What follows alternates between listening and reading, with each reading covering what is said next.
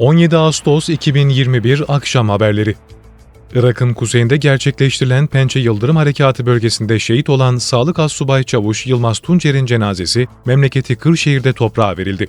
Şehit Tuncer için Kırşehir'in Mucur ilçesi Medetsiz köyü meydanında cenaze töreni düzenlendi. Kılınan cenaze namazının ardından şehidin naaşı köy mezarlığında toprağa verildi. Irak'ın kuzeyinde gerçekleştirilen Pençe Yıldırım Harekatı bölgesinde teröristlerce yerleştirilen el yapımı patlayıcının infilak etmesi sonucu 3 asker şehit olmuş, 2 asker yaralanmıştı.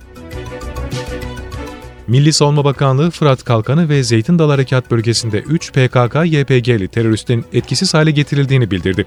Bakanlığın Twitter hesabından yapılan paylaşımda terörle mücadelenin her yerde etkin ve kararlı şekilde sürdüğü belirtildi. Paylaşımda, huzur ve güvenliğin teminatı Türk komandolarının ikisi Fırat Kalkanı bölgesinde biri de Zeytin Dalı bölgesinde olmak üzere saldırı hazırlığındaki 3 PKK-YPG'li teröristi etkisiz hale getirdiği kaydedildi.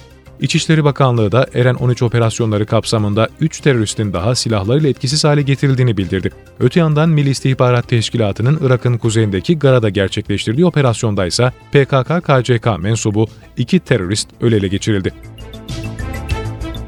Dışişleri Bakanı Mevlüt Çavuşoğlu, Afganistan'da yaşanan gelişmelere ilişkin biz tüm taraflarla diyalogumuzu sürdürüyoruz, Taliban dahil dedi. Çavuşoğlu Ürdünlü mevkidaşı Eymen Es-Safedi ile Ürdün'de ikili ve heyetler arası görüşmelerin ardından basın toplantısı düzenledi. Çavuşoğlu, biz tüm taraflarla diyalogumuzu sürdürüyoruz, Taliban dahil. Aynı şekilde daha önce müzakereleri sürdüren Abdullah Abdullah, Hamit Kazani gibi önemli şahsiyetler hala Kabil'de ve Taliban'la görüşme hazırlıkları yapıyorlar diye konuştu. 17 Ağustos depreminde hayatını kaybedenler törenle anıldı. Merkez üssü Kocaeli'nin Gölcük ilçesi olan Marmara depreminin üzerinden tam 22 yıl geçti. Gölcük, Yalova ve Sakarya ile İstanbul'un Avcılar ve Kadıköy ilçelerinde hayatını kaybedenler için anma etkinlikleri düzenlendi. Kur'an-ı Kerim tilaveti ve okunan Mevlid-i Şerifleri dinleyen katılımcılar kaybettikleri yakınlarını dualarla andı. 17 Ağustos 1999'da saat 03.02'de 7.4 büyüklüğünde deprem meydana gelmiş ve 45 saniye süren Marmara depremi Kocaeli, Sakarya, İstanbul, Düzce ve Yalova'da büyük yıkıma yol açmıştı. AFAD, Karadeniz'deki sel nedeniyle ölenlerin sayısının 77'ye yükseldiğini bildirdi. AFAD'dan Batı Karadeniz'deki sel ilişkin yapılan açıklamada Kastamonu'da 62, Sinop'ta 14, Bartın'da ise bir kişinin hayatını kaybettiği, 7 kişinin tedavilerine hastanelerde devam edildiği belirtildi. Sel afeti sonrası Bartın'ın Ulus ilçesinden 341, Kastamonu'dan 1480, Sinop'un Ayancık ilçesi ve mahallelerindense 560 afetzedenin tahliye edildiği açıklandı.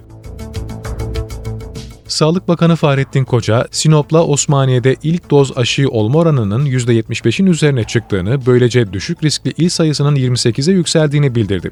Bakan Koca sosyal medya hesabından yaptığı paylaşımda, Sinop ve Osmaniye'nin düşük riskli iller arasında yer aldığını belirtti. Bakan Koca, salgın hastalığına karşı karar verip ilk doz aşıyı olma oranları %75'in üzerinde. Haritada iki şehrimiz daha mavi. Düşük riskli il sayımız 28'e yükseldi ifadelerini kullandı.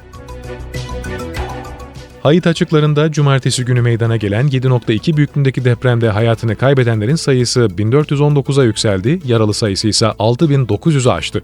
Yetkililer ülkede büyük bir yıkımın yaşandığını belirterek enkaz altında arama kurtarma çalışmalarının devam ettiğini bildirdi.